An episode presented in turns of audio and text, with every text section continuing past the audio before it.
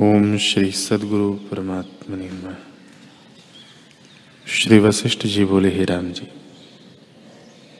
माया स्वभाव से पर स्वभाव है, परंतु इनका अधिष्ठान आत्मसत्ता है।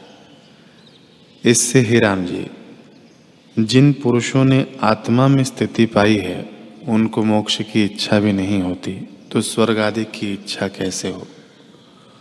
मोक्ष और स्वर्ग आत्मा में रस्सी के सर्प सदृश मिथ्या भाषित होते हैं। उनको केवल अद्वैत आत्मा का निश्चय होता है। हे राम जी, स्वप्न में सुषुप्ति नहीं और सुषुप्ति में स्वप्न नहीं।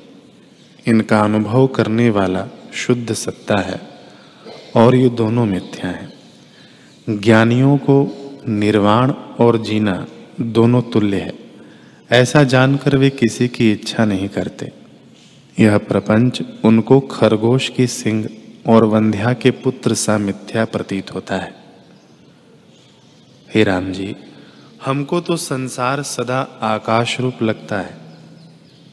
और यदि तुम कहो कि उपदेश क्यों करते हो तो हमको कुछ आभास नहीं। तुम्हारी ही इच्छा तुमको वशिष्ठ रूप होकर उपदेश करती है। हमको विश्व सदा शून्य रूप भासमान है। अज्ञानी हमको चेष्टा करते भी जानते हैं, पर हमारे निश्चय में चेष्टा भी नहीं। और हमारी चेष्टा कुछ अर्थाकार भी नहीं। अज्ञानी की चेष्टा अर्थाकार होती है, हमारी चेष्टा सत्य नहीं। इससे अर्थाकार भी नहीं होती। जैसे ढोल के शब्द का अर्थ नहीं होता कि क्या कहता है और वाणी से जो शब्द बोला जाता है, उसका अर्थ होता है, वैसे ही हमारी चेष्टा अर्थाकार नहीं।